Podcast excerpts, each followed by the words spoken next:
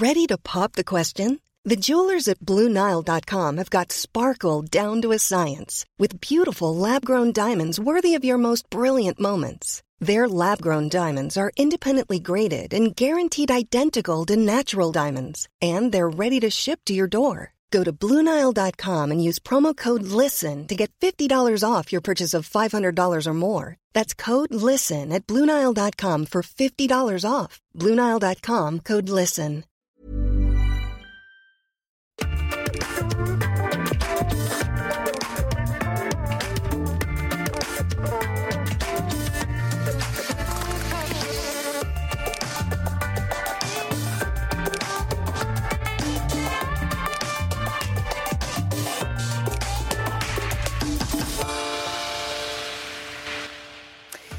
Comédien de génie, acteur caméléon, capable de jouer le tragique, le comique, souvent les deux en même temps. Notre invité a donné la réplique dans des dizaines de pièces, de films, de séries, les planches, la télévision, le cinéma, les plateformes. Il a interprété tous les rôles possibles et imaginables, les pires comme les plus sympathiques.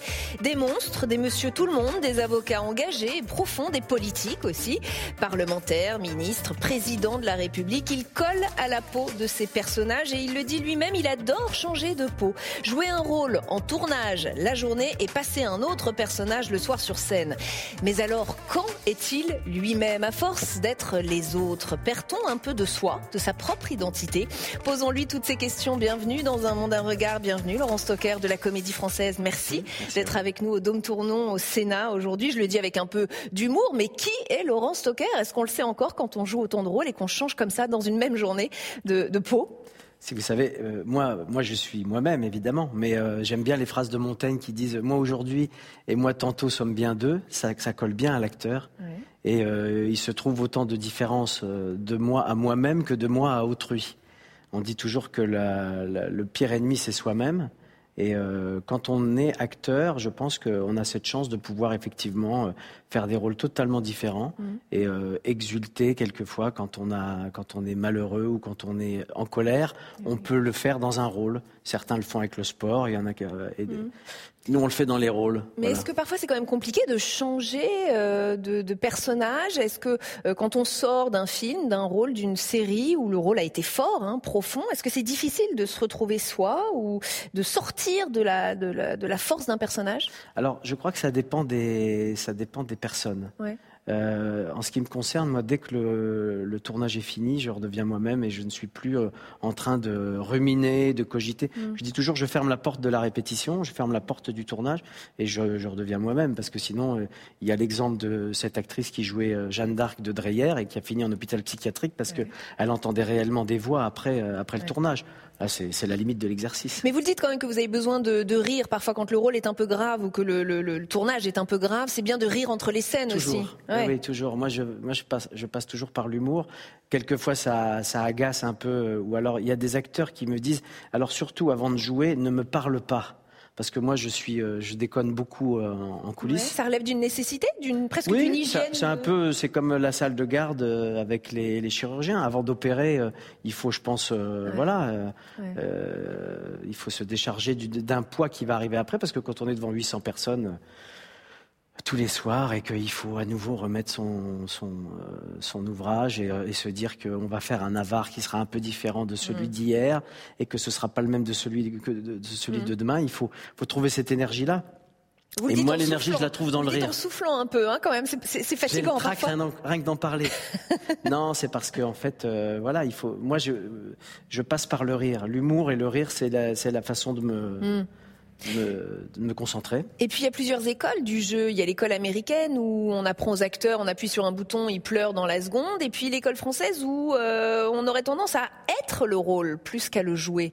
Oui, alors il y a, y a l'école aussi euh, russe. Oui, il y a euh, l'école russe. Stanislavski, qui est un petit peu l'ancêtre de, de, de, l'école américaine. Mais c'est vrai que les Américains, ils ont ce côté, euh, s'ils jouent un drogué, il faut qu'ils se droguent. Si, euh, en France, on n'a pas, on n'a pas ce, on n'a pas cette, euh, cette, approche. chose. enfin, moi, je ne l'ai pas en tout cas. vous avez aussi une réflexion intéressante sur le tragique et le comique, et j'en ai un tout petit peu parlé en introduction. Vous adorez faire rire, mais vous cherchez quand même toujours le tragique dans un personnage comique et inversement. D'ailleurs, vous dites qu'il y a un peu des deux dans, dans, dans, chacun, dans chacun de ces rôles. je crois que c'est Edward Bond, un auteur que j'aime beaucoup, qui dit le le tragique et le comique ne sont espacés que de quelques secondes, quelques minutes, quelques heures au maximum. C'est vrai.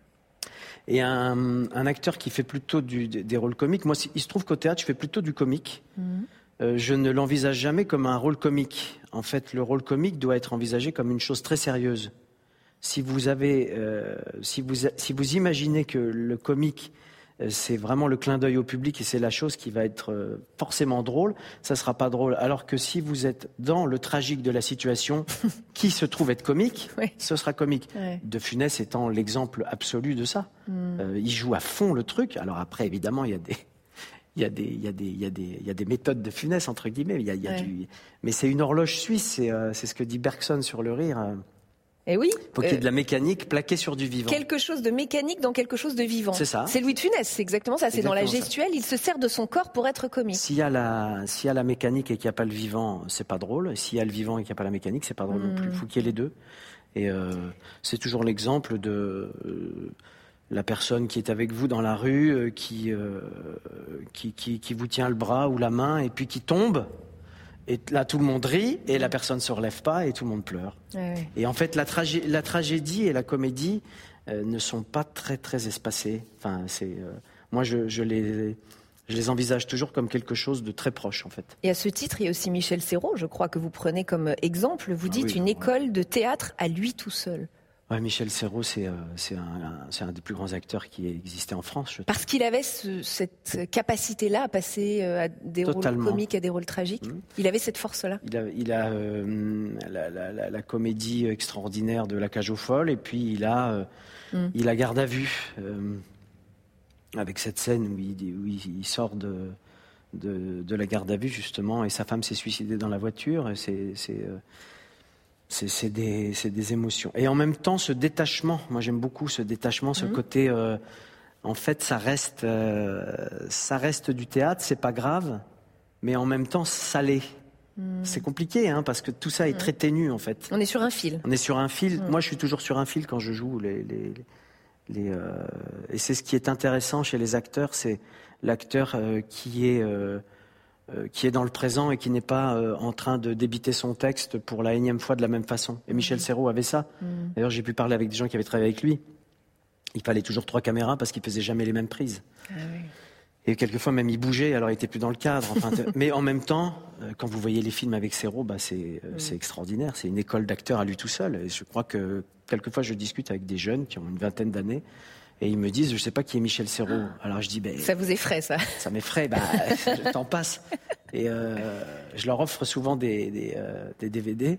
Et après ils me disent merci, merci parce que ils apprennent. Euh, si on revient sur votre histoire plus personnelle, devenir acteur était une évidence quasiment depuis toujours. Il y a eu l'influence de votre grand-père, euh, dont vous étiez très proche. Sa maison était mitoyenne de la vôtre, à Ville-sur-le-Saule, euh, près de Bar-le-Duc dans la Meuse. certainement, c'est lui qui m'a donné le goût de la scène. Dites-vous, il jouait de la clarinette, de la batterie. Je l'entendais jouer quand je rentrais de l'école. Et vous ajoutez une chose incroyable. Il ne savait pas lire les notes de musique. Dites-vous, il faisait tout en impro. C'était un personnage, un comédien. Oui, c'est un, comédien. C'était, c'était euh, cette, cette, partie de familiale qui était en fait des immigrés italiens mhm. qui sont venus euh, travailler euh, en Lorraine. Donc après, ils se sont mariés avec des Lorrains et des Alsaciens. Ça a donné cette chose étrange parce qu'on ne peut pas dire que je sois vraiment un très grand brun. Hein bah, Mais c'était des, c'était des Italiens du Piémont. Donc il y a eu les invasions autrichiennes. Donc dans le Piémont, il y a beaucoup de blonds. Et ce grand-père en question, effectivement, il était très fantasque et très. Euh, c'était un, comédien né, en fait. Il faisait euh, les balles populaires, il faisait, il jouait toujours. Euh, on a été bercé par la musique, mais avec quelqu'un qui ne connaissait pas les notes de musique, donc il jouait des airs. Mm. Moi, je sifflotais des airs en pensant que c'était des choses que des compositeurs avaient fait, mais c'était juste lui qui composait des, musiques ou des, mm. morceaux mm. à l'orgue et puis à la clarinette. Ouais, c'était. Donc il y avait, il y avait ce côté quand même euh, dans l'enfance. Euh, le côté quand même euh, théâtral et le côté euh, mm. spectaculaire. Et vous l'avez dit, vous êtes un enfant de la Lorraine, une région euh, minière, ouvrière. Jusqu'à 16 ans là-bas. Jusqu'à 16 ans, qui a été pas mal abîmée par la désindustrialisation. région aussi considérée comme abandonnée parfois, mise de côté. Est-ce que vous en gardez une force d'être issu de cette, de cette région-là? Est-ce qu'il y a une identité particulière quand on, quand on vient de là-bas? On ne peut pas se détacher de ses racines et de l'endroit d'où on vient. C'est des régions, ce sont des régions qui sont euh, des régions euh, difficiles où les gens ont des ont des ils ont été cabossés. Ils ont été, c'est des gens cabossés. Moi, j'aime beaucoup. Et d'ailleurs, dans les rôles, j'aime beaucoup jouer ces, rôles-là aussi. Mm. C'est des gens à qui on, ne donne pas la parole. C'est des gens qui sont qui subissent, qui se taisent et qui euh, après se fâchent très fort. Voilà. Hmm. Et c'est, il faut essayer de discuter avec eux pour savoir euh, comment faire pour pouvoir leur redonner une, une, une force. Une, hmm. c'est important. Hmm. C'est important. Donc, ce que, ce que je garde de cette euh, région, c'est la, la la dureté.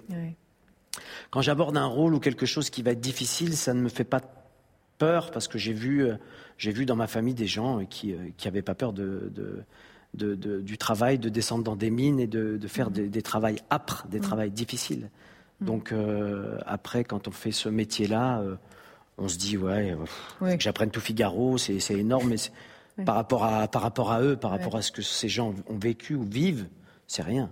Et à la lueur de celui que vous êtes aujourd'hui, quel conseil vous donneriez au petit garçon ou au jeune homme qui va se lancer dans la vie Qu'est-ce que vous lui diriez avant qu'il ne se lance?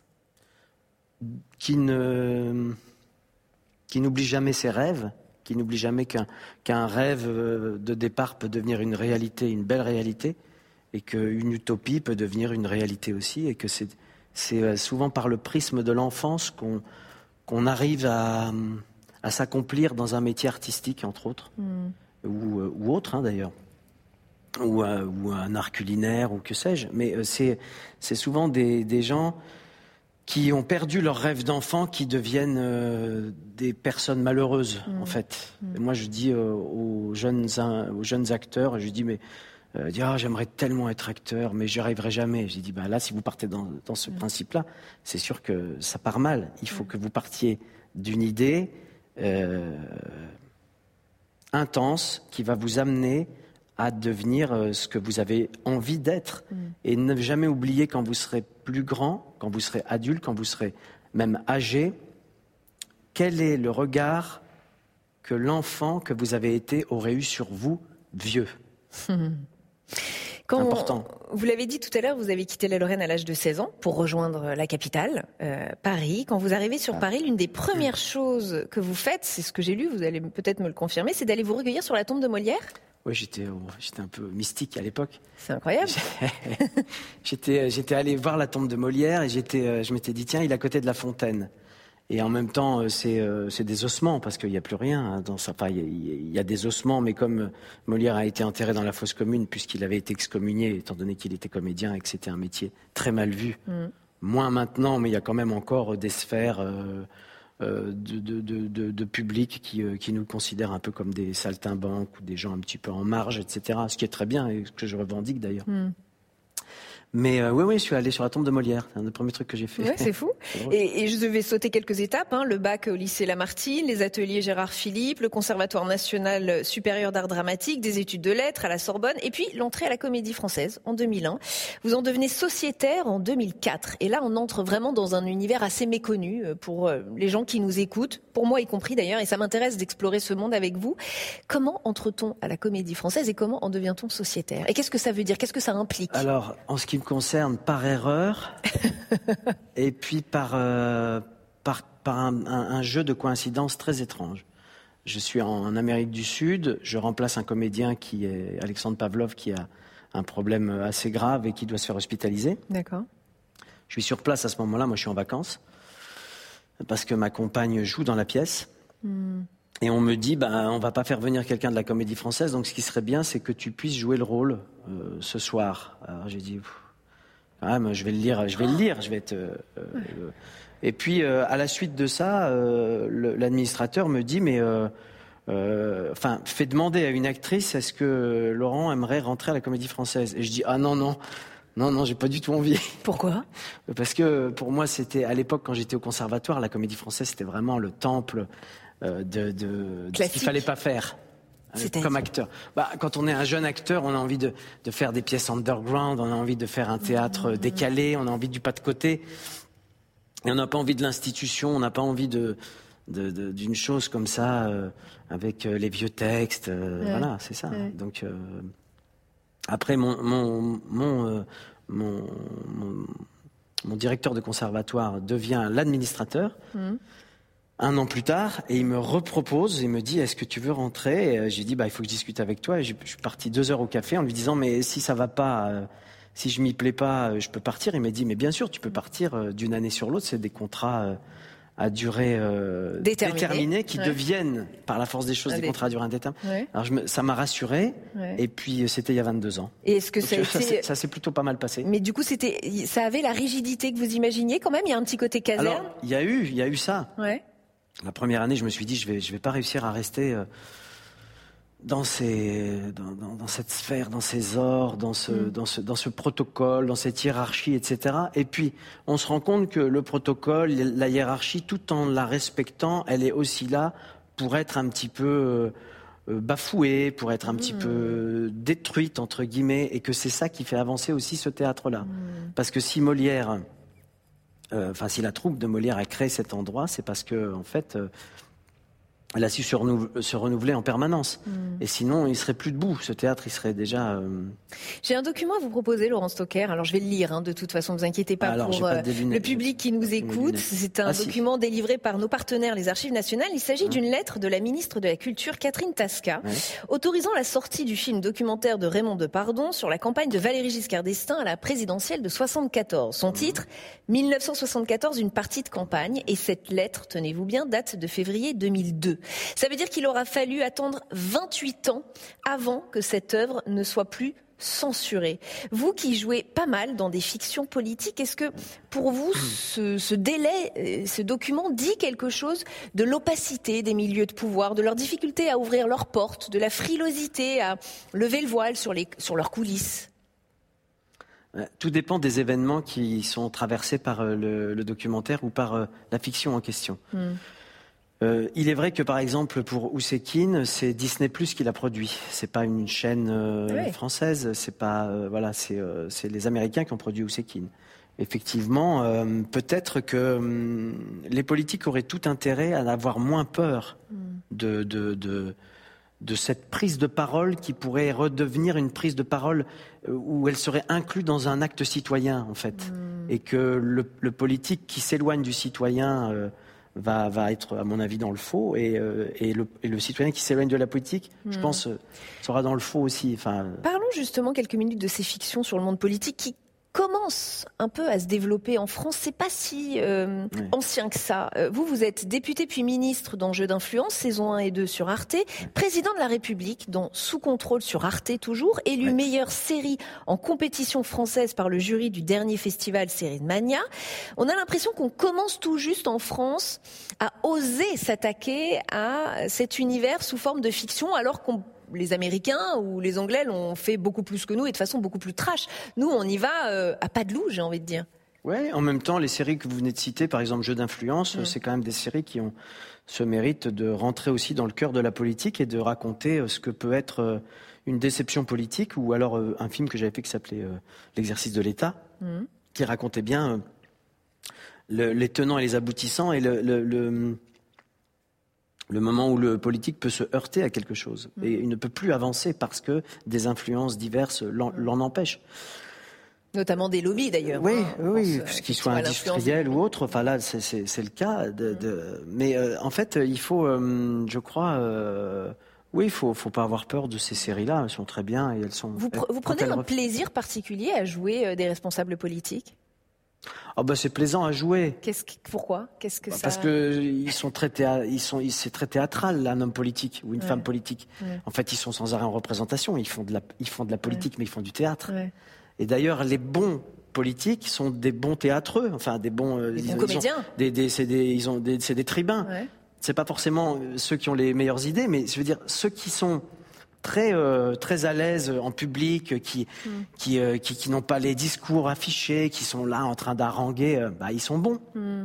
Jouer un président de la République, ça se prépare comment, par exemple? Est-ce qu'on échange avec d'anciens présidents de la République? Je sais pas. Est-ce que vous avez eu l'occasion de rencontrer François Hollande, Nicolas Sarkozy, pour vous inspirer un peu de ce Oui, j'ai eu l'occasion de rencontrer, de rencontrer François Hollande, mais dans les discussions que j'ai eues avec lui, c'était pas forcément pour lui parler de ce qu'était la fonction du président de la République. C'était plus sur des, euh, des, choses anecdotiques un peu qu'on peut mhm. remettre aussi dans une, dans une série. Il se trouve que la série Sous contrôle est une série un peu décalée qui est qui fait que moi j'aime beaucoup et qui, qui, manque je trouve en France c'est la série qui fait le pas de côté c'est mhm. la série qui parle de la politique mais qui la, qui la sublime parce que euh, c'est jamais comme ça, ça devrait se passer. C'est d'ailleurs pour ça que ça s'appelle sous contrôle, parce que quand vous verrez la série, vous vous rendrez compte que rien n'est sous contrôle. Et en fait, au lieu de nous dire que tout est sous contrôle, comme ça a été le cas, euh, on va pas revenir historiquement dans ce qui s'est passé euh, politiquement, mais ça a été quand même le cas.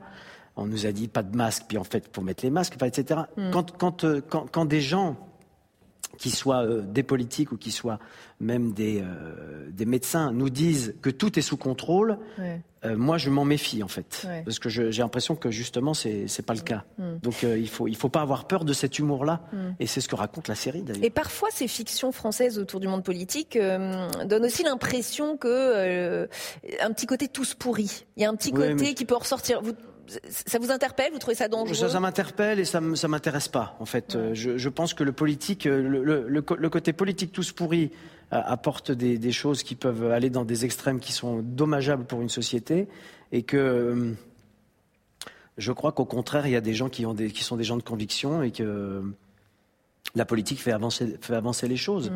Avec, le, avec, le, avec des mouvements citoyens, mais la politique, c'est très important. Et le côté tous pourri, je, je, je, je, déteste ça parce que ça, euh, ça a à voir avec, un, avec une politique en particulier. Mm. Je trouve que c'est des gens qui, au sein même de la politique qu'ils font, mm. disent de toute façon, il n'y a que nous parce que vous voyez, les autres sont pourris. Donc c'est euh, en mm. fait, euh, c'est très populiste et j'aime pas ça du tout. On va passer à notre séquence traditionnelle, la séquence des photos. J'ai quelques ah. photos à vous montrer, Laurent Stoker. La première, c'est celle de Donald Trump devant le hmm. tribunal de New York, hmm, dites-vous, entouré de ses avocats. Ça, premier... un génial à jouer. Mais justement, c'était ma question. Alors, premier ex-président américain inculpé de l'histoire, il est visé par 34 chefs d'accusation. Parfois, la réalité dépasse la fiction. Hein. Ah oui, bah, de toute façon, c'est... Euh, c'est comme Richard III, des personnages hmm. de théâtre. Enfin, Vous le joueriez comment, lui Je ne compare pas à Richard III. Je le jouerais déjà avec une. J'aurais besoin d'un bon coiffeur. Parce que je pense que si je jouais ce personnage, ce qu'il faudrait, c'est lui mettre de l'humour, alors que justement, il n'y en a pas beaucoup. Et euh, c'est, euh, il y aurait plein de, il y aurait plein de séquences à faire sur euh, sur le décoiffage, sur le sur sur le fait qu'il serait déstabilisé parce qu'il aurait des problèmes de de mèche. il faudrait toujours qu'il soit. Mais je le jouerais. comment faire? C'est toujours difficile de jouer un personnage parce que quel que soit le personnage, quand vous le jouez, vous devez le défendre. Donc vous, eh devez, vous êtes comme un avocat. Vous devez l'aimer un peu Toujours. Même la pire des crapules, la pire des ordures, mm. c'est c'est lui montrer la faille, le côté humain, mm. pourquoi c'est devenu ce qu'il est? Mm. En fait, ça, ça a à voir avec la tragédie, parce que la tragédie, depuis le VIe siècle, c'est euh, cette façon de montrer que les choses nous appartiennent, mais ne nous appartiennent pas. Il y a ce côté conscient, inconscient, qui sont dus à, plein de choses. Le reste, c'est du mélodrame. Mais la, tragédie, c'est ça. Et lui, c'est un personnage euh, tragique, je trouve. tragique pour le, le monde. Une autre photo, c'est celle de Guillaume Diop, peut-être ah que le connaissez-vous. Premier danseur étoile noire de l'Opéra de Paris, en plus de 300 ans d'existence. Il se dit euh, heureux et fier, et il dit surtout que c'est important parce que ça fait de lui une référence qui permettra à d'autres enfants noirs de peut-être se projeter euh, et de rêver euh, à ce à quoi il est parvenu lui. vous, faites ouais, vous faites partie de ceux qui disent enfin, il était temps Ah oui, oui, tout à fait. À la comédie française aussi. Euh, il, était temps euh, qu'il y ait d'autres acteurs euh, qui représentent la diversité. Et que, mm. enfin, c'est quand même incroyable le, temps que ça a mis. Mm. C'est très français aussi, ça. Vous allez en Angleterre. l'acteur noir qui joue Hamlet, ça ne pose de problème à personne. Mm. vous allez en France et ça m'est arrivé dans une mise en scène de Marcel Bozonnet où on faisait Tartuffe, où l'acteur qui faisait Orgon était noir. Mm. Ça ne posait de problème à personne, sauf à certains spectateurs qui écrivaient des lettres euh, raciste, hmm. euh, disons-le. Euh, et donc ça, c'est vraiment problématique et c'est très franco-français. Il est temps de, que, que le. Moi, j'aime bien les notions de crossover, de, de, faire du théâtre et puis de faire aussi du cinéma, de la télévision et des voix. Hmm. C'est très anglais, ça. Et c'est très. Je veux, je, pour ça, en tout cas, le, le, le modèle artistique français, que ce soit pour la danse ou le théâtre, a besoin vraiment de s'inspirer de l'Angleterre. Laurent Stocker, j'ai une dernière question qui est en lien avec euh, notre lieu. Nous sommes entourés de quatre statues, chacune représentant une vertu. Il y a ici la sagesse, ici la prudence, ici la justice et derrière moi l'éloquence. Peut-être y avez-vous déjà réfléchi. Y a-t-il une de ces vertus qui vous caractérise ou qui vous parle particulièrement? Non. Non. vous avez non, toutes. Vous seriez le premier à nous dire non. Non, je sais pas. La prudence peut-être. Ah oui Ouais. Ça aurait pu être l'éloquence après tout ce que vous nous avez dit sur. Euh, ouais, mais comme ça, ça fait vraiment partie de mon métier, après, euh, voilà. Trop facile, la sagesse. La sagesse, non, pas du tout. Euh, peut-être un peu de prudence. Quelquefois, il faut un peu de, prudence. quand on est jeune comédien, on, manque de prudence, puis avec l'âge. On, a, on, est un peu plus prudent, y compris sur les plateaux, quand on monte sur un plateau de théâtre. Il faut faire, faire attention. Je croyais que vous parliez de ce plateau. Tous les plateaux. Les, les, J'aime beaucoup les, j'aime beaucoup les, références euh, au théâtre japonais. Les Japonais disent quand on monte sur un plateau, il faut faire très attention. Il ne faut pas monter sur un plateau n'importe comment parce que si vous montez mal sur un plateau, les dieux du théâtre se vengent. Et donc, euh, il faut faire attention de pas de pas euh, fâcher les, dieux du théâtre. D'accord, bah, ce sera le mot de la fin, la phrase de la fin. Merci, merci infiniment. Merci à vous. d'avoir été notre invité dans un monde un regard. Merci à vous de nous avoir suivi. Émission que vous pouvez évidemment retrouver en replay et en podcast. À très bientôt sur Public Sénat. Merci. Merci à vous.